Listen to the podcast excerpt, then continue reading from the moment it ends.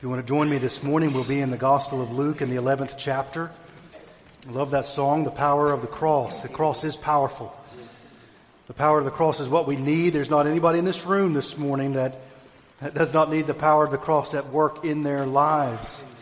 We're studying through the Gospel of Luke because what, because what we need most is to have an accurate and clear picture of, of Jesus who he is, what he said, what he's done, what he's promised to do.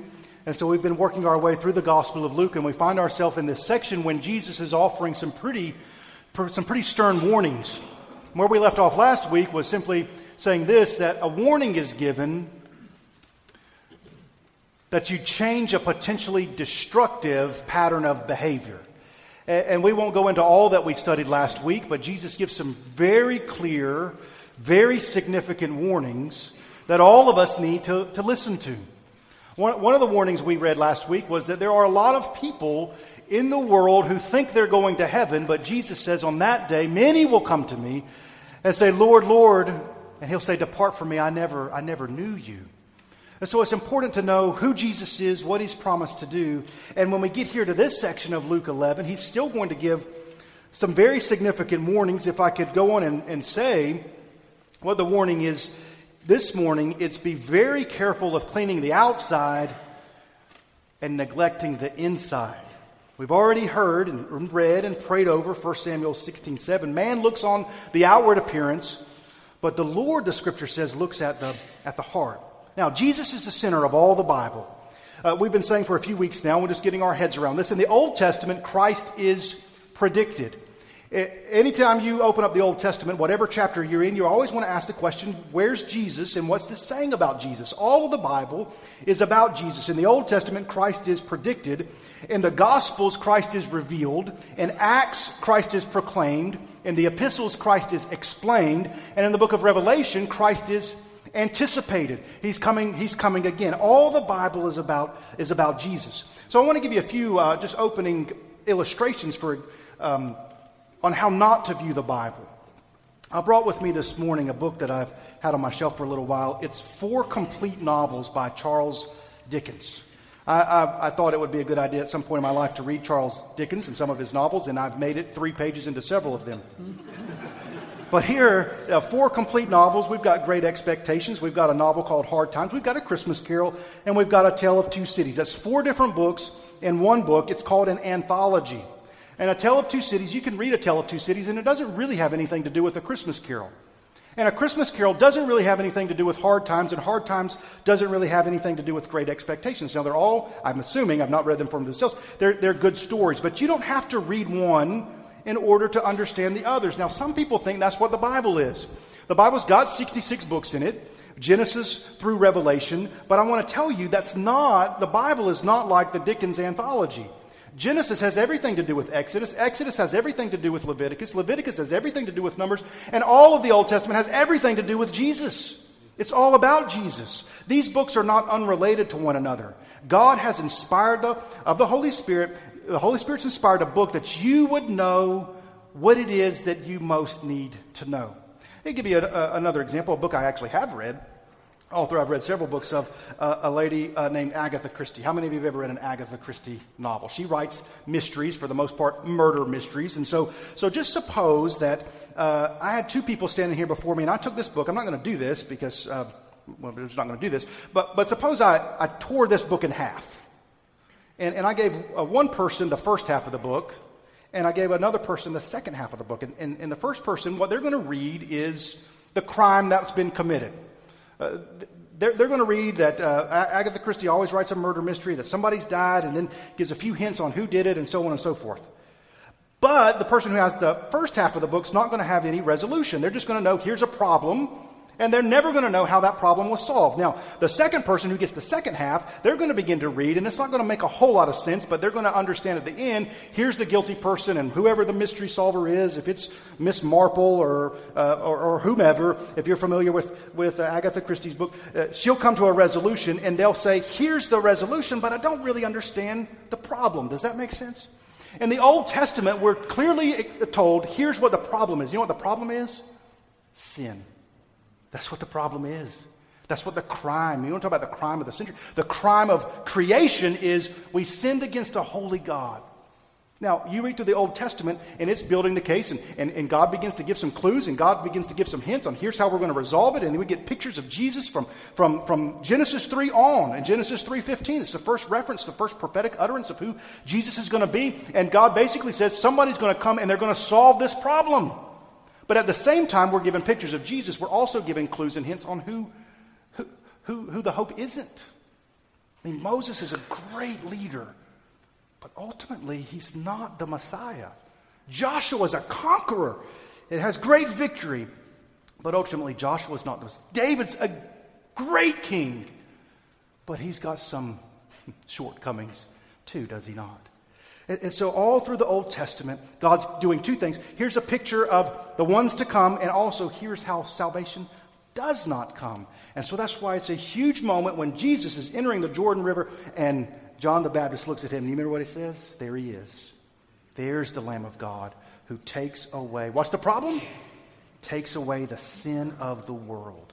Now, man looks on the outward appearance. So, for the most part, when we want to write the script, when we want to say, here's what the problem, we focus on all these outward things.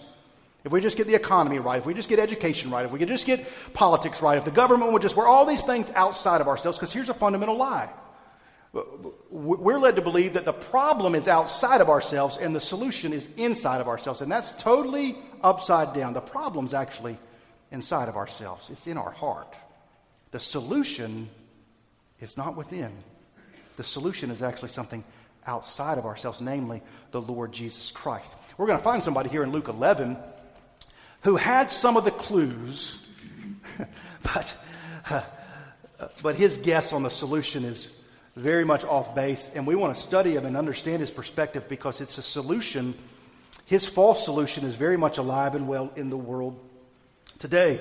So in Luke chapter uh, 11, still in context from last week, Luke 11, verse 35, sort of a, sort of, let's pick up on that verse. Therefore, Jesus is giving a warning be careful lest the light in you be darkness. So let's pick up on that warning and begin to build into this morning's text. What Jesus is saying is everybody, everybody has a code uh, for lack of a better term, that they live by.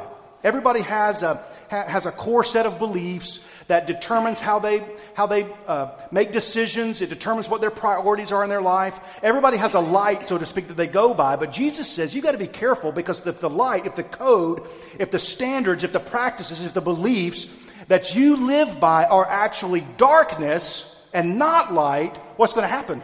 And everything's wrong. So he says, therefore, therefore, you got to be careful lest the light that you live by is darkness. If then, verse 36, your whole body is full of light, having no dark part, it will be wholly bright. And when a lamp with its as when a lamp with its rays gives you light. Now, here's our text this morning. While Jesus was speaking, let's notice first of all who comes up to him. Who is it?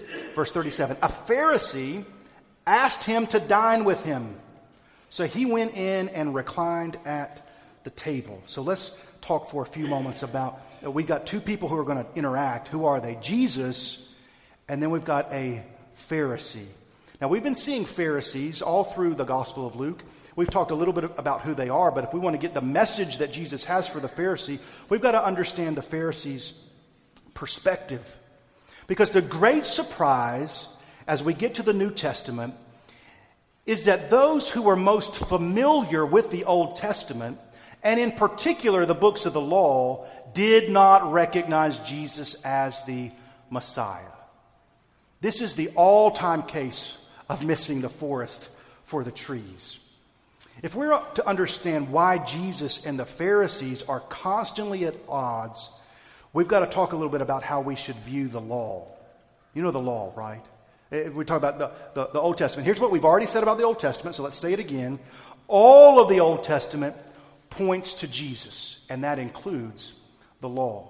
So I want you to hold your spot here in Luke 11 and turn back with me to one of the books of the law, the book of Exodus.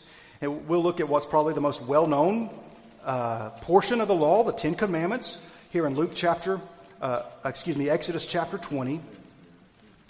And really, I want you to see one extremely essential, non negotiable, vitally important. Have I given enough qualifiers yet? Extremely telling verses. Exodus chapter 20, verse 1.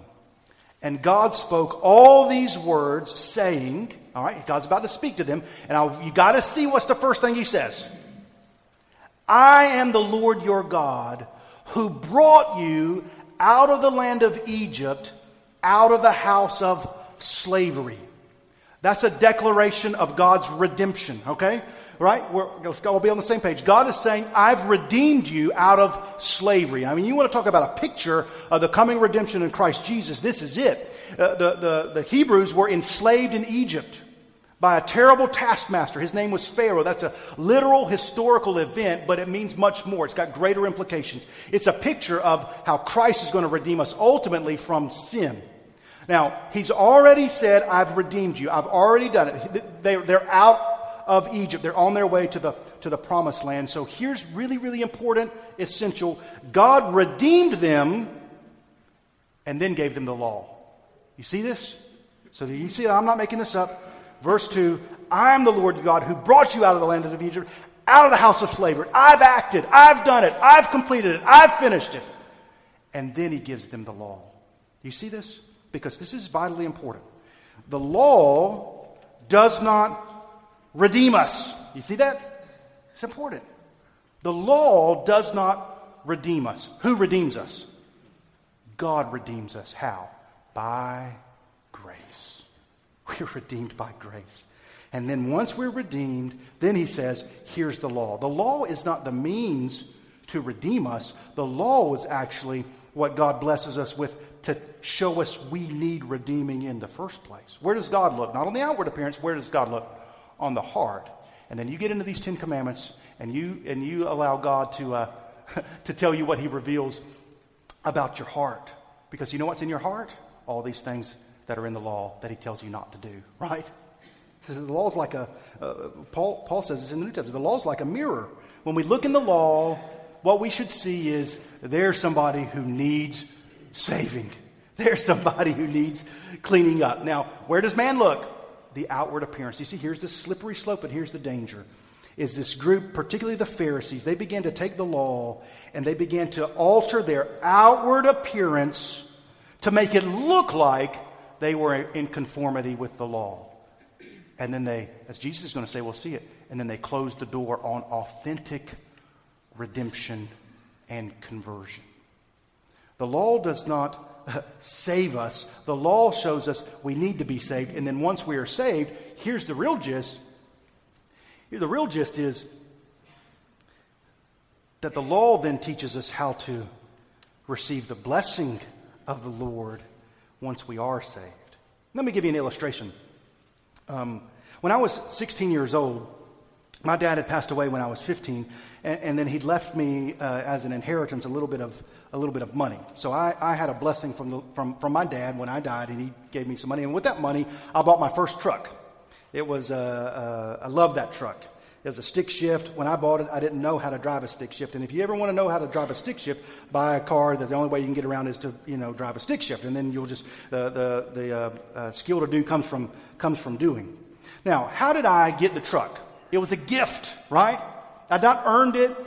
My dad gave it to me, in, in essence, by giving me an inheritance. It was sort of a gift of grace. If we, for the sake of our illustration, we'll use that, that word. I, I, it was paid in full by somebody else, and then I received it. Now, once I got the truck, if I wanted to navigate safely, what do I have to abide by? Laws, right? Traffic laws, stop signs, yield signs, um, uh, turn your blinker on. There, there are things that I want to avoid doing, like charging out across four lanes of traffic. And, so, so, and there are also things I want to do. It involves both, and that's how the law works. Now, the, uh, having received a gift of grace called life, called redemption, called salvation, the law then comes on and says, now that you've got life, here's how you ought to live. Does this make any sense? So, do you see how destructive it is to, to, to, to turn the law into the means of life instead of the governance of the life that was given to you by grace. So Jesus is sitting down, where in Luke 11, Jesus, Uh, his name, Yeshua, literally means the Lord saves. So the Lord saves sits down with a Pharisee face to face, and they're going to have a conversation. And, and it's important that we understand and, and read this conversation because while they're not Pharisees uh, by name today, that theology and that mentality is very much alive and well. Because it's a mentality that says, in order to get to heaven or in order to be right with God, in order to be saved, there's something that I have to do to earn Him to do that. Now, question Did the Israelites obey the law and then God redeemed them and said, Oh, you're so nice, I'll go down there, there to Egypt and get you up out of there because you're obeying, obeying my law? So, no. He redeemed them and then said, Now that I've given, get, liberated you from slavery, here's the law. So we get over here to Luke 11, and, and Jesus is going to talk with this Pharisee. So let's look at their behavior and then let's look at their words. Let's pray together and then we'll study. Father, help us. Help us to understand all the Bible points to Jesus, and then in particular, how this text, what it reveals about Jesus. By extension, what it reveals about us in our need for Jesus. Help us to be a humble people who are eager, eager for the Word of God. We pray in Jesus' name. Amen.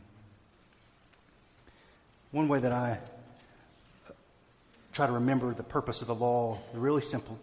The law reveals our sinful state, the law reveals our need for a Savior, the law reveals God's standard. That's what the law is about.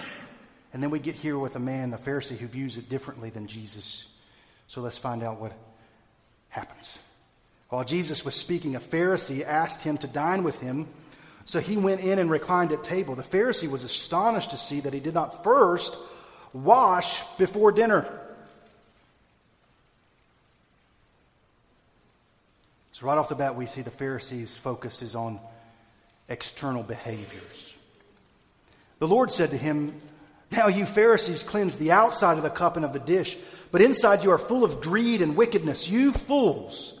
Did not he who made the outside make the inside also? But give as alms those things that are within, and behold, everything is clean for you.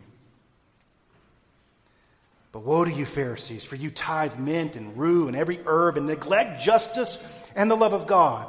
These you ought to have done without neglecting the others. Woe to you, Pharisees, for you love the best place in the synagogues and greetings in the marketplaces. Woe to you, for you are like unmarked graves, and people walk over them without knowing it. One of the lawyers answered him, Teacher, in saying these things, you insult us also. And he said, Woe to you, lawyers, also, for you load people with burdens hard to bear, and you yourselves do not touch the burdens with one of your fingers. Woe to you, for you build the tombs of the prophets whom your fathers killed. So you are witnesses, and you consent to the deeds of your fathers, for they killed them, and you build their tombs. Therefore, also the wisdom of God said, I will send them prophets and apostles, some of whom they will kill and persecute, so that the blood of all the prophets shed from the foundation of the world may be charged against this generation. From the blood of Abel to the blood of Zechariah, who perished between the altar and the sanctuary. Yes, I tell you, it will be required of this generation. Woe to you, lawyers, for you have taken away the key of knowledge. You did not enter yourselves, and you hindered those who were entering. As he went away from there, the scribes and the Pharisees began to press him hard and to provoke him to speak about many things, lying in wait for him to catch him in something he might say. Now, God's intention for the law was to reveal our sinful state, to reveal our need for a Savior, and to reveal God's standards. Now, these are the functions of the law, but like everything God has made, there are misuses and there are counterfeits. And at the top of the list, instead of the law being used to reveal your need for salvation, it can be manipulated and interpreted to be the very means of salvation. And when this happens, a person begins to measure his or her own standing with God by how they abide by the law. Now, this is how deep in this man the Pharisee's gotten that he sits down to eat with Jesus and he sees himself as cleaner than Jesus. You see how problematic this is? He actually sits down to eat with Jesus and he looks over at Jesus and he says, The Pharisee was astonished to see that Jesus did not first wash before dinner. Now, when this happens, when you begin to use the law as some sort of external measure of behavior as a means to seeing, here's my standing before God, what happens is you begin to measure your standing with God based on your performance. And this is important too. And when that happens, you begin to measure yourself by how others look. And then you've got yourself trapped. Because in order to make yourself look better, what do you have to do? You have to make everybody else look worse. Welcome to first century Judaism. And welcome to the teaching and training of the Pharisees. And Jesus says, Not only do you not enter yourselves, but now you've precluded others from entering also. Question Is this, is this mentality still in existence today?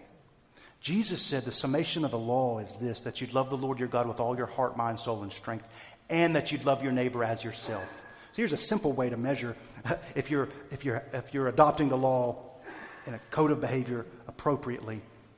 Do you begin to, to love other people more, or do you begin to be much more judgmental of other people? That's the bottom line, right? And so, so here we've got Jesus. Let me give you a few things that we can learn by Jesus' behavior. Is, is number one, number one, we are to be willingly involved in the lives of others, even if they do not hold our beliefs. We are to be willingly involved in the lives of others, even if they do not hold our beliefs. What do we mean? I mean that the Pharisees and Jesus didn't agree on anything. But I want you to notice what happens. While Jesus was speaking, a Pharisee, this person who views life completely different, who, who Jesus probably doesn't agree with anything on, he invites him to dinner. And what does Jesus do? What does the Bible say? So Jesus said, I'm not stepping foot in your house. So, so Jesus said, Are you kidding me? I'm not coming near you. Well, what does the Bible say? A real succinct phrase. So Jesus went. You know, Jesus will sit down with anybody. Jesus will go to anybody's house.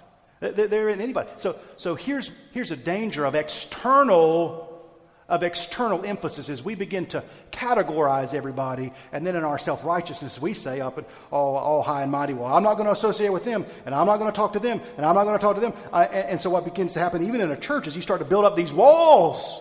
And you see, Jesus doesn't do that. The Bible says when the Pharisee invited him to dinner, he went.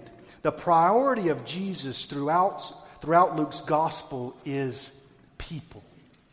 Now you can go back. We won't do. We won't take the time this morning. But if you went back to Luke, you begin to read chapter four and five and six and seven and eight and nine and ten. What's Jesus always about? Hey, he'll get in the boat, go all the way, make a long, arduous journey across the sea to go see the demoniac legion, one person. And you remember what happens after Jesus heals them? They all begged him to leave. So in essence, Jesus, Jesus took his whole schedule about, about one person. And then he gets back, and Jairus wants him to come to his house, and the woman with the bleeding, and then the feeding of the 5,000, and then on and on and on and on. Jesus' priority is people. While Jesus was speaking, a Pharisee asked him to dine with him, so he went. Now, Jesus and the Pharisees, we've seen by this time, clearly do not agree on very much. But when one of them invites Jesus into his home, Jesus agrees to go. Now, today, we live in a culture of yellers and screamers, do we not? They just turn on the television and there you just go to the channel and here's somebody with this opinion, here's somebody with that opinion. What do they do it? They just scream and we kind of measure whoever screams the loudest wins the argument. It seems like everyone has their cause, their, their slogan, and people just yell and yell and yell at each other. And so we're trained to identify with a particular group, we pick sides, and then we just scream. Jesus sat down and ate with people who disagreed with him. Romans chapter 12, verses 14 through 18. Just listen to this, and I want you to see how, uh, how much it's not in line with the spirit of our age. Bless those who persecute you. Bless and do not curse them. Live in harmony with one another. Do not be haughty, but associate with the lowly. Never be conceited. Repay no one evil for evil, but give thought to what's honorable in the sight of all. If possible, so far as depends on you, live peaceably with all. Do you know who wrote that? a former Pharisee, a Pharisee who was converted by the grace of God. The Apostle Paul, he had said, I'm a Pharisee of Pharisees. There had been a time in his life where Paul wouldn't have. No, a simple application. The, the self righteous and the haughty in spirit disassociate themselves from people who don't agree with them. Jesus in humility, Jesus in humility, when he was invited somewhere, he went. The people that disagree with you in your life, that don't hold your belief, if you're a follower of Jesus Christ, who say that Bible is nonsense, old fashioned, get with the times. when you interact with people who don't believe as you do, you want to leave them with them thinking, there's a person that cares about me, and there's a person that loves me. It's the kindness of God that brings us to repentance, the scripture says. How did Jesus treat you when you were his enemy? While we were yet enemies, Christ died for us. Amen? So we're to willingly be involved in the lives of others, even if they do not share our own beliefs. You don't cut yourself off. Don't, don't, uh, uh, you are the light of the world. A city set on a hill cannot be hid. Neither do men light a lamp and place it under a bowl, but on a lampstand so that it gives light to all who are in the house. You're the salt of the earth. But if salt has lost its saltiness, it's no longer good for anything except to be thrown out and trampled underfoot by men. Bless those who persecute you. Never be conceited. If possible, so far as depends on you, live peaceably with all. One way you know you live and love like Jesus is you receive invitations from people who do not agree with you to sit down and eat and talk. Jesus does not call his people, the church, to completely sever all ties with the unbelieving world. The old saying is, we are to be in the world, but not of it, right? We've all heard that saying. Unfortunately, and increasingly today, it seems more and more who claim to follow Jesus are of the world, but not actually in it. Their priorities and what entertains them and what they think about and participate in is of the world, but then at the same time, they put up some sort of artificial barrier and deceive themselves into thinking they are above the fray. And you know who else did that? The Pharisees did that. Now let's balance this now with the second principle. So, first, we're to be willingly involved in the lives of others, even if they do not hold our beliefs. Eat with people, talk with people, be with people, be involved in their lives, share the gospel with them, uh, be ready to accept criticism and, and accept questions. And, and again, I want to just tell you the best communication, this needs to be said probably over and over and over in this culture the best form of communication is always face to face. Always face to face. We just remember it this way face to face better than Facebook. All right? Face to face, conversing with somebody is, is always better than uh, uh, a, a text or an email. When God wanted to reveal himself to us, what did he do? He came from heaven to the world, face to face, incarnated, didn't blast us with an email. I know if you're going to send an email there, but I'm just telling you, we've all seen these theological discussions that start to take place online, and, and at the end of the day, it doesn't really seem to, to, to, to lead much of anywhere. Uh, so you just encourage, hey, can we go get a cup of coffee? Can we sit down face to face? Or even better, you'd have somebody invite you, as the Pharisee did, hey, come to my house, let's talk. But then you got to notice, Jesus goes to his house, and then he does talk. He does share truth. He does speak. So we got to balance this because there, again, in our day, there's some Christians who say, well, yeah, yeah, I'm going to be involved. I'm going to sit down. I'm going to talk. I'm going to go to their house and I'm going to sit and we're going to eat. But then they never speak truth. And, and they write it off as some sort of victory that we got invited to their house. But then when you were sitting there, you didn't actually share the truth. Jesus goes to the house, but doesn't stop there. That brings us to point number two is that we are to readily speak the truth even to those who do not agree. Jesus willingly goes into the home of the Pharisee, but he does not mute his convictions. He doesn't say, Well, they invited me to my house, and you know, it'd be rude of me to go in here and, and say anything, so I'm just going to keep my mouth closed. You feel this pressure, don't we, as Christians in this world? It seems all the attention is given uh, to, to opinions and convictions that are not in line with what the scripture would teach. So we feel this pressure to just let's shrink back, let's, let's disengage, let's close the door, let's build up the barrier, let's put the, let's, put the, let's put the light under a bowl. And maybe we'll be able to see it, but we'll just keep it to ourselves. That, in the definition of Jesus, is salt that's lost its saltiness, its flavor, its taste. It's no longer good for anything except to be thrown out and trampled underfoot by man. The Pharisee was astonished to see that he did not first wash before dinner. So the Pharisees had all sorts of rules and regulations for just about everything. Uh, uh, their entire lives were structured around ceremonial laws that they thought kept them clean. Uh, uh again, the law's purpose was to shout out, You're unclean, and you need a Savior to clean you up. All of their religion was on the basis of external behavior. How does it look on the outside?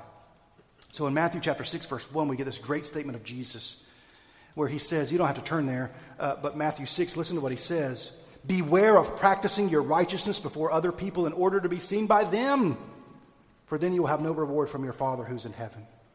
So when you pray, do not be like the hypocrites. They love to stand and pray in the synagogues and on the street corner. When you pray, go into your room and shut the door and pray to your Father who is in secret.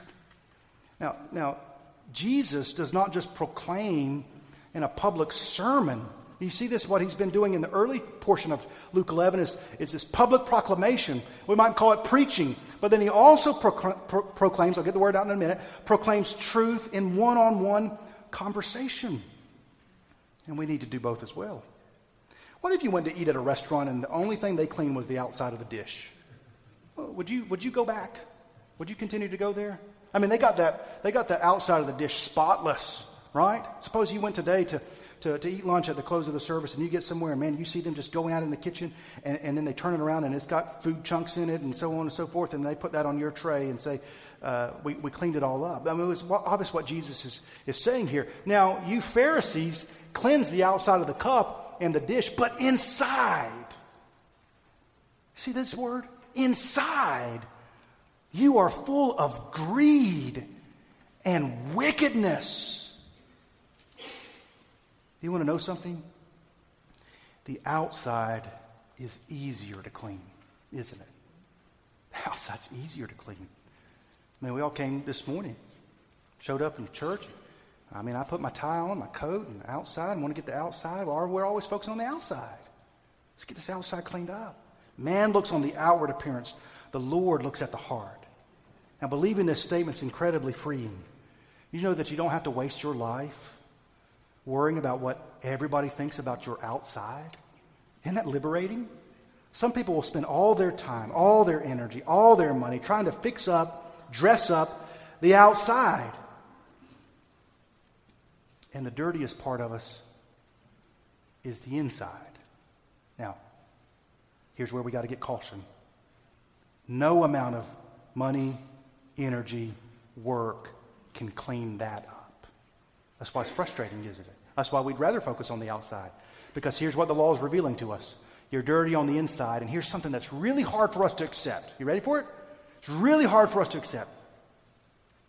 And you can't clean it up. You don't have a mop that big. You, know, soft scrub doesn't reach that far.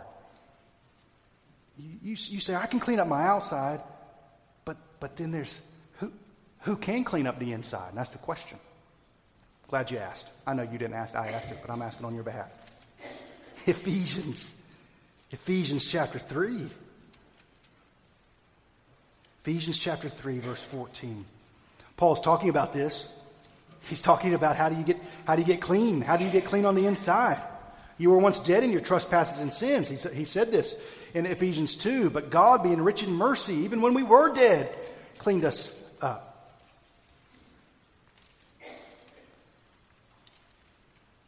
Ephesians chapter 3, verse 14.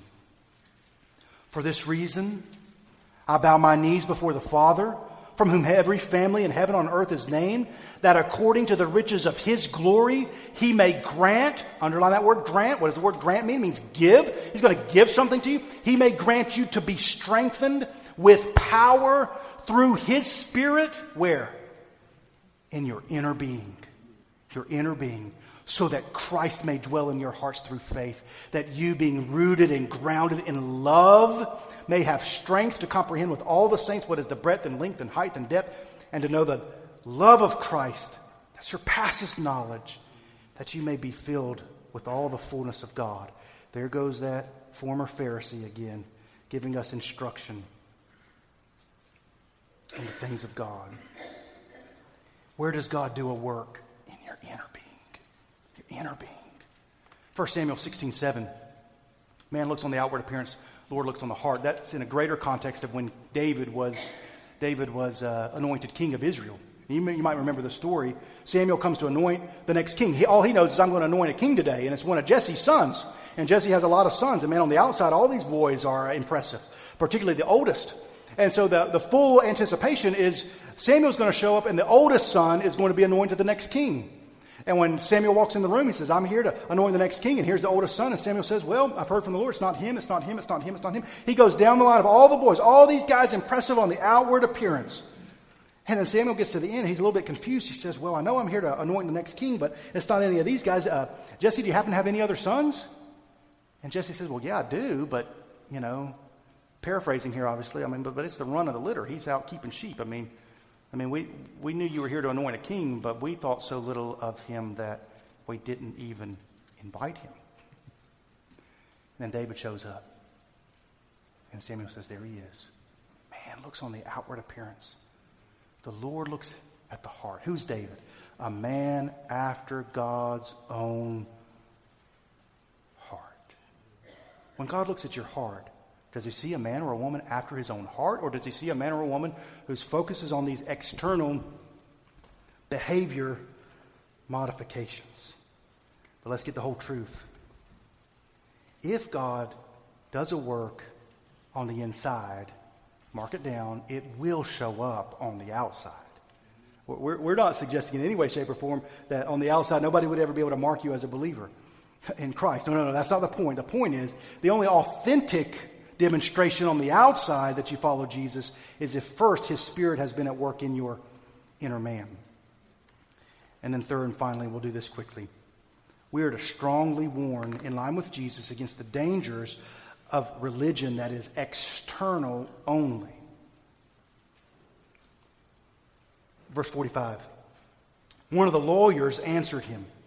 So, so apparently, Jesus was at the table eating with this guy, the Pharisee who invited him in his home, but he's not the only one there. One of the lawyers. Now, who's a lawyer? Lawyers were sort of a, um, an advanced uh, category within Pharisees. I mean, you had the whole broad group Pharisees, and then the lawyers were sort of the elite of the Pharisees. They're the ones who were really the experts of, of, of the law. Uh, so, so he's a Pharisee, but he's sort of advanced as a Pharisee. And so he's got this, well, yeah, sure, you might be talking about Pharisees big picture, but certainly you can't be talking about me. I mean, I'm an expert of the law. Look at how high and mighty this guy is. Teacher. There's a tip off. And Lord Jesus is much more than a teacher. Teacher, in saying these things, you insult us also. He's anticipating an apology. I know you didn't mean to do this, Jesus, but you actually, when you're talking about them, you're kind of insulting us too. Three times Jesus uses the word woe in this text, in this paragraph. It's the strongest word the Bible can give in condemnation. So, as strongly as Jesus can put it, woe to you, lawyers, also. Verse 46 warning against the dangers of external religion. You load people with burdens hard to bear, and you yourself do not touch the burdens with one of your fingers. They upheld the requirements of the law to those who were completely incapable of upholding the law themselves. I want you to turn to one more passage so you see it. Romans chapter 8, verse 7 and 8.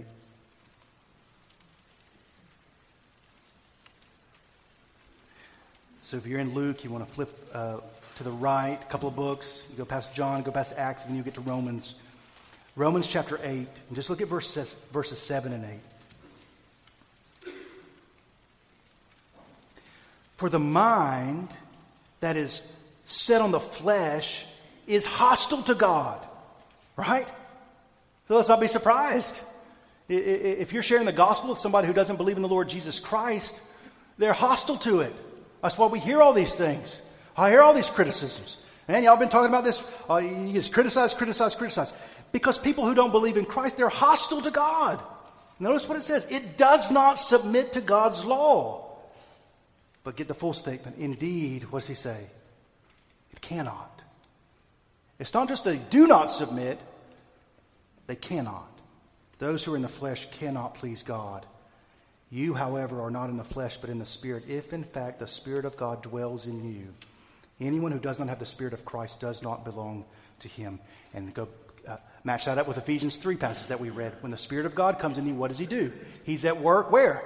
In your inner being. So the Pharisees loaded people with burdens hard to bear. That's why Jesus says, in contrast, Come to me, all who are weary and heavy laden, and I will give you rest.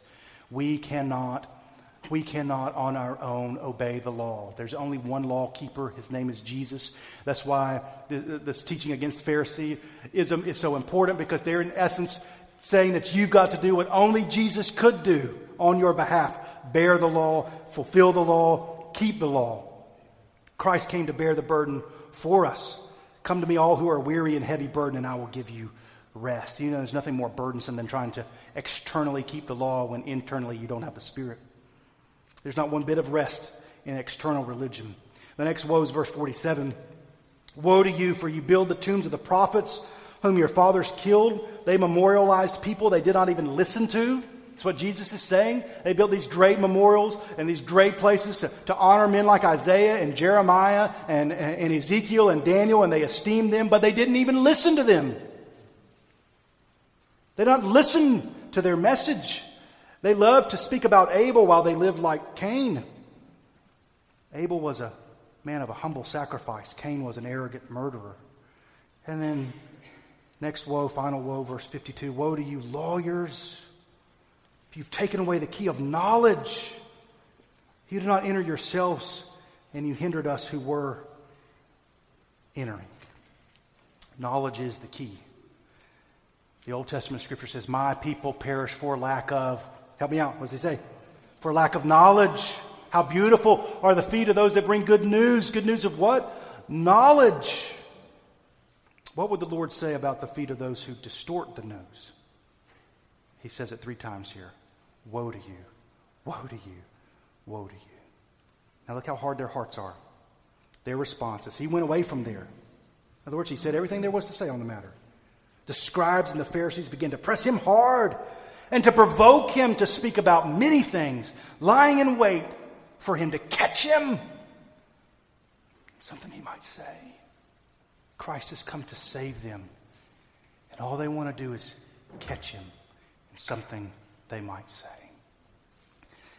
Well, in conclusion, have you ever heard somebody say Christianity is nothing but a bunch of rules and regulations? Anybody ever heard somebody say that? Anytime you, maybe you'll find yourself sitting at somebody's table, and they'll say, ah, that Jesus and Bible, that's nothing but a bunch of rules and regulation. Well, you can take him to Luke 11, verses 37 and 54, and let Jesus address that matter. If you think, if there's somebody here this morning, you think that following Jesus is just a bunch of rules and regulations, may I say very clearly and, and in humility, you've not read the Bible for yourself. Because in this text, we find Jesus confronting that very way of thinking, and it's among his strongest condemnations in all the Bible.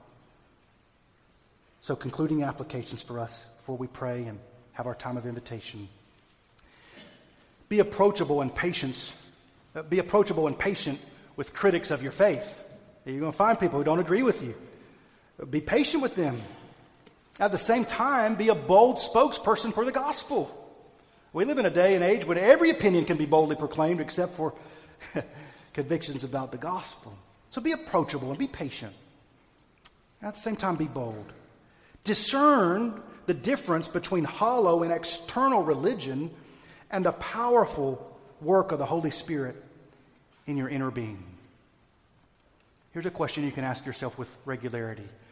Do you find yourself asking more frequently, What will they think of me? or What will God think? What would God say?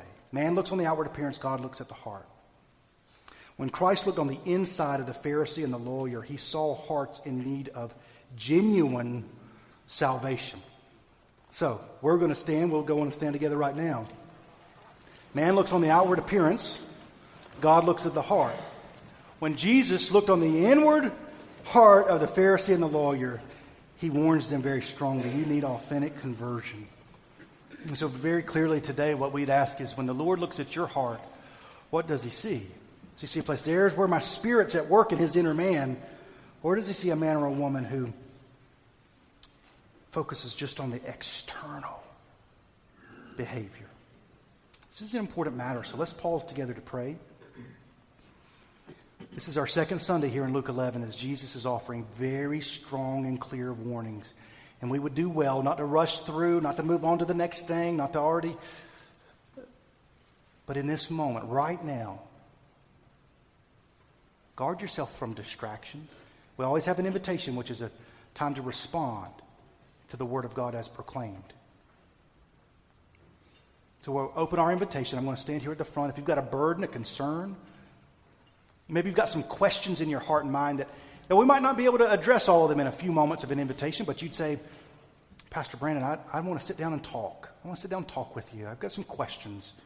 Maybe they're related to salvation, like we talked about last week, and just some, still some things I want to get clarified. Or you've got some criticisms of the faith. There's some questions. You say, I don't understand this, or this has always bothered me. We sit down and talk. Or maybe you've got a burden this morning, you want to pray. You could come to the front, kneel, and pray on your own. As your friend and a pastor, I'll stand here at the front to pray with anybody who's got a need. Or you might say, The Lord's used His word this morning to reveal very clearly to me, I have been external religion only. And the Spirit of the living God has never been at work in my inner man. I've always focused on what I could do. And I've never truly rested and put my faith in what Christ has done on my behalf. Father, would you lead our time of invitation? Help us to be sober minded, to be critical thinkers, to be discerners of truth as revealed in the Word of God this morning. Help us to be eager to respond bold in our responses to, to your leading. Lead our time now, Father, that we'd respond appropriately. In Jesus' name, amen.